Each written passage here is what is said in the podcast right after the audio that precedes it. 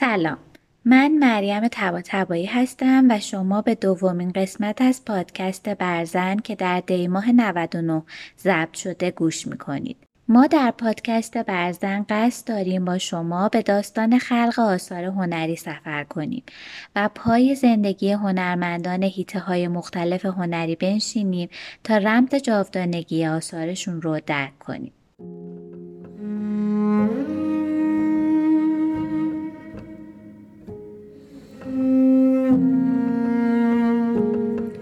قلم با همین فرزندانش ننا صدایش می کردند و اهالی روستا به اسم مش مکرمه می شناختندش. مکرمه دختر روستایی بود که در کوچه پس کوچه های روستایی درکنده بابل به دنیا آمد. داستان زندگی او شبیه داستان خیلی از زنهای روستایی است. زنها و دخترکانی که در سن پایین به عقد مردانی در میآیند که به دلیل تفاوت سنی زیاد و تک همسر نبودن زندگیشان به رنج و تنهایی میگذرد. اما توان دم زدن ندارند. مکرمه ما جنس دیگری از اظهار رنجش را انتخاب کرد و این تفاوت از او یک زن هنرمند ساخت. هنرمندی که جهان او را از روستایش بزرگتر کرد و حتی به آن سوی مرزها رساند. او جهانش را با نقاشی کردن گستراند. مکرم کودکی را تا ده سالگی تجربه کرد و بعد از آن شروع به کار کرد. در چهارده سالگی ازدواج کرد. ازدواجی که البته به خواسته خودش نبود. او دل در گروه جوانی 21 ساله و با سواد داشت که از طرف دولت برای کارهای اداری به روستا سر کشید. آن دو به یکدیگر علاقه داشتند اما چون برادر ارباب برای مکرمه پاپیش گذاشته بود پدر مکرمه مجبور شد پنهانی به جوان جواب بله بدهد اما سرانجام کت خدا توانست به زور کتک و شلاق مکرمه و پدرش را مجبور به رضایت در ازدواج کند. کت خدای 57 ساله پدر دوازده فرزند بود. مردی خشم بود و مکرمه 14 ساله از آن پس وارد جهانی شد که برای او مجالی برای پرورش رویاها و استعدادش باقی نگذاشت. مادر نه فرزند شد به کارهای خانه و کشاورزی پرداخت ولی میل درونیش هیچگاه خاموش نشد. از همان کودکی به هنر علاقه داشت ولی با وجود فضای زندگی کمبزاعتی که در آن قرار داشت فقط می توانست هنرش را در گلبازی و ساخت مجسمه های گلی نشان دهد. بزرگتر که شد به صورت عروسان روستا رنگ پاشید و به قول خودش عروس سازی می کرد و رویایش را در صورت عروسان جوان ده نقاشی می کرد.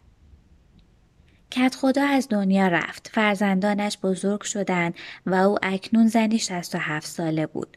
او که از همان کودکی در جستجوی خلق تصاویر بود مادر بزرگی شد که کودکیش را در سالهای پیری جستجو می کرد و آرزوهای برباد رفتهاش را در نقاشیهایش به تصویر می کشید. ماجرای نقاش شدن مکرمه از یک اتفاق شروع شد. او گاو محبوبی داشت که هر روز برای علوفه دادن به او مسافتی طولانی را میپیمود. علوفه را بر پشتش میگذاشت و به خانه میآورد تا اینکه یک روز بیمار شد. فرزندانش نگران از سلامتی مادر بدون اطلاع او گاو را فروختند. مکرمه از فرط غم و اندوه به رنگ و طرح و نقاشی پناه برد. مکرم غنبری در این باره چنین گفته. به یاد دارم روزی از روی استیصال گاومان را فروختیم از ناراحتی گوشه نشسته بودم و فکر می کردم که چشمم به تک سنگی افتاد و به نظرم به شکل سر یک قاز آمد آن را برداشتم و با رنگهای گیاهی رنگ کردم. درست مانند سر یک گاز بود. موقع ظهر آن را در یک ظرف سربسته سر سفره گذاشتم. بچه ها وقتی در ظرف را برداشتند خیلی خندیدن. او بدون آموزش دست به خلق آثارش زد و اولین کارش تصویری از یک گاو بود که با گل و خاک روی سنگ نقاشی کرد. از آن به بعد تمام دیوارهای خانه، درها، منبع آب، کدو حلوایی ها و هر آنچه می‌شد از طرح و رنگ انباشته کرد را نقاشی کرد. گویی دیگر کسی یا چیزی نبود که جلوی جوشش سرانگشتانش را بگیرد. ابتدا از آنچه در طبیعت میافت مثل تمشک و پوست گردو برای ساختن رنگ استفاده کرد و به قول خودش همه رنگ ها را درست می‌کرد چون همه رنگ ها در طبیعت بود جز رنگ آبی. یکی از پسران مکرمه که مدتی دانشجوی نقاشی بود ولی به علت مشکلات مالی انصراف داده بود به مادر پیشنهاد داد که برایش رنگ و بوم و قلمو بخرد. اما مکرمه به او گفت کاغذهای نیمه کارت برای من کافی است. مکرمه مدتها مخفیانه و دور از چشم دیگران نقاشی می‌کرد. خودش در مصاحبه که با یک فیلمساز آمریکایی داشته گفته تا چهار سال فقط شبها نقاشی می‌کردم و هر وقت سرزده مهمان می‌رسید سریع وسیله هایم را قایم می‌کردم چون آنها فکر می‌کردند این رنگ ها به چه درد یک کشاورز می‌خورد. او علا رقم شهرتی که بعدها به دست آورد با مشکلات زیادی مواجه بود. اهالی روستا با او سر سازگاری نداشتند و نقاشی کشیدن او حتی در میان خانوادهش کاملا پذیرفته شده نبود. علی پسر مکرمه خاطره در این باره نقل می کند. یک بار در مراجعه به روستا متوجه شدم که خواهر و برادرهایم خانه را تمیز کردند و صندوق قدیمی مادر را به عنوان زباله و وسایل اضافی آتش زدند. صندوقی که مکرمه روی آن نقاشی کرده بود. متاسفانه من آنقدر دیر رسیدم که دیگر نمی‌شد آن را نجات داد. مکرمه حتی سواد خواندن و نوشتن نداشت. اسمش را زیر تابلوهایش نقاشی می کرد اما شعر می گفت چنان که در گفتگو با یکی از نشریات به این مسئله اشاره کرده است. دلم می‌خواست شاعر شوم، سواد نداشتم، نقاش شدم. مکرمه از 67 سالگی تا پایان عمرش یعنی دوم آبان 84 که در سن 77 سالگی بر اثر زایه مغزی از دنیا رفت یک سر نقاشی کرد. خانه او امروز در فهرست آثار ملی به ثبت رسیده و به عنوان خانه موزه نن مکرمه شناخته می شود که در مرداد ماه سال 84 افتتاح شد. این موزه با جمعآوری آثار نقاشی او از میان فرزندان و خانواده و با همکاری سازمان میراث فرهنگی و گردشگری استان مازندران به ثبت رسیده است. آثار مکرم قنبری در طول حیات و پس از مرگش بارها در سطح جهان به نمایش درآمد. اولین نمایش نقاشی های او در گالری سیهون صورت گرفت. پس از اینکه پسرش نقاشی های مادر را به استادش آقای نصراللهی نشان داد او بعد از دیدن نقاشی ها با مصوم سیهون مدیر گالری صحبت کرد و مقدمات برپایی نمایشگاه در سال 74 فراهم شد و بارها این گالری میزبان آثار این هنرمند بود. او بعد از دیدن نقاشی ها با محسوم سیهون مدیر گالری صحبت کرد و مقدمات برپایی نمایشگاه در سال 74 فراهم شد و بارها این گالری میزبان آثار این هنرمند بود. در سال 1384 نمایشگاهی در لس آنجلس برپا شد و پس از آن در سال 2001 بنیاد های زنان ایران در آمریکا در دوازدهمین کنفرانس خود که در دانشگاه استکهلم سوئد برگزار شد مکرمه را به عنوان زن هنرمند سال برگزیدند. از آن پس بود که مکرم قنبری به عنوان نقاش پست مدرن شناخته شد عنوانی که حتی خودش با آن آشنا نبود. برخی او را با مارک شاگال مقایسه کردند. شاگال با نام اصلی مارک زاخارووی شاگال نقاش برجسته روسی فرانسوی و از پیشگامان سبک سورئالیسم است او به عنوان یکی از پیشروان هنر مدرن شناخته می شود که با موفقیت توانست سبکهای هنری کوبیسم نمادگرایی را با یکدیگر تلفیق کند و با تکیه بر رویاهای کودکی و افسانه پردازی های ذهنی خود که همگی ریشه در زادگاهش داشتند به سبکی کاملا شخصی و منحصر به فرد دست پیدا کند. وجه اشتراکی که باعث پیوند این دو هنرمند شد البته بدون توجه به جایگاه هنریشان. اقراق نمایی در اندازه ها قدرت روایتگری آثار ترکیب بندی های خاص فضای مثبت و منفی در هم تنیده بود و البته مهمترین ویژگی مشترک باستاب دوران کودکی و محل زندگی این دو هنرمند در آثارشان که به شکل نقاشی بروز کرده بود. نقاشی های مکرمه غنبری تنها از درون وی می جوشید و با صداقت تمام بر صفحه جاری می شد. رنگ های روشن و غیر طبیعت گرایانه، طراحی های خام دستانه، پرسپکتیو های غیر علمی و سادگی در نقوش از مشخصات بارز آثار وی به شمار می رفت و نشان از نوعی بدویت مجذوب کننده در هنر وی بود. او با ساده ترین تصاویر موفق شد منعکس کننده غم و شادی، آمال و آرزوهای دنیای اطراف خود باشد. گاهی با الهام از داستانهای شاهنامه، شیرین و فرهاد، لیلی و مجنون و گاه با بهرهگیری از داستانهای قرآن و البته بیشتر مواقع با الهام از زندگی خودش راوی نقاشی های پر از رنگ و طرحش بود. در هر صورت مسئله دیگری که در مورد مکرم غنبری حائز اهمیت است این است که او هنرمندی خداموخته است. هنر خداموخته اصطلاحی است برای اطلاق به هنرمندانی که بدون گذراندن دوره های آکادمیک هنری و عدم آشنایی با اسلوب های هنری به خلق آثار ناب و تاثیرگذار مشغولند. ژان دوبوفه نقاش و مجسم ساز فرانسوی نیمه دوم قرن بیستم که به خاطر گریز از سنت رایج نقاشی و کشف مجدد و ایجاد راهی جدید در مواد و شیوه نقاشی مشهور بود باعث شد این ژان بیشتر مورد توجه قرار بگیرد.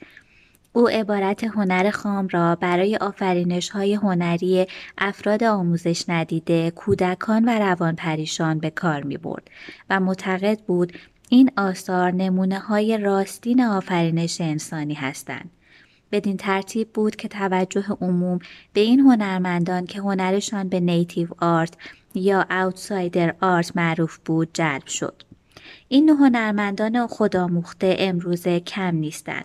در ایران حسن حاضر مشار به عنوان پدر هنرمندان خداموخته شناخته می شود که با رنگ های طبیعی، لوله های مقوایی، فیبر و چوب مجسمه های خود را می ساخت.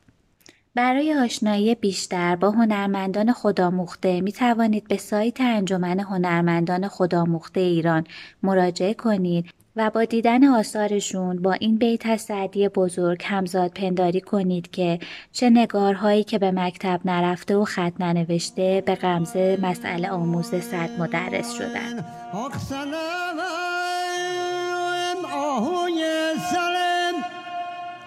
حکوی تو بودم روزی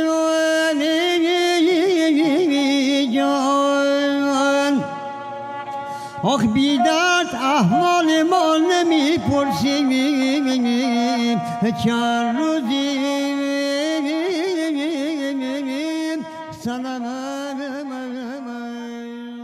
و دلیل اینکه چرا این قسمت از پادکست رو به مکرم غنبری اختصاص دادیم بازگویی قصه یکی از المانهای پرتکرار در نقاشی های این زن بود.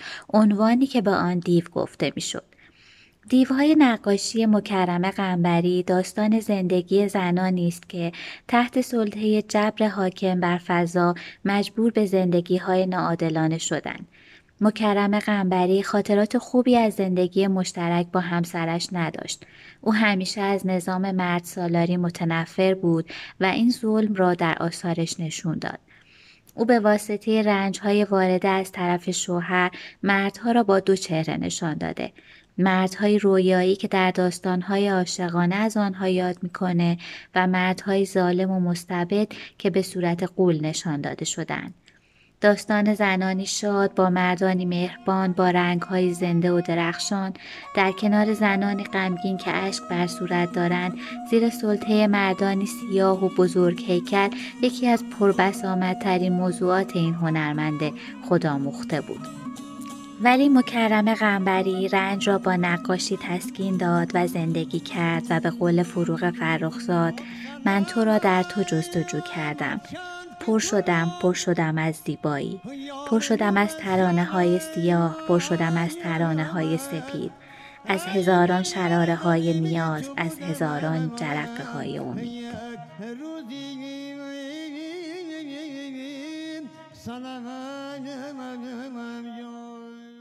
ایده شکلگیری این قسمت از پادکست برزن با بهرهگیری از مستند ابراهیم مختاری بود که نزدیک به چهل تا پنجاه ساعت از مکرمه فیلم برداری کرده بود که ماحصل اون فیلمی 49 دقیقه‌ای به نام مکرمه خاطرات و رویاهاست.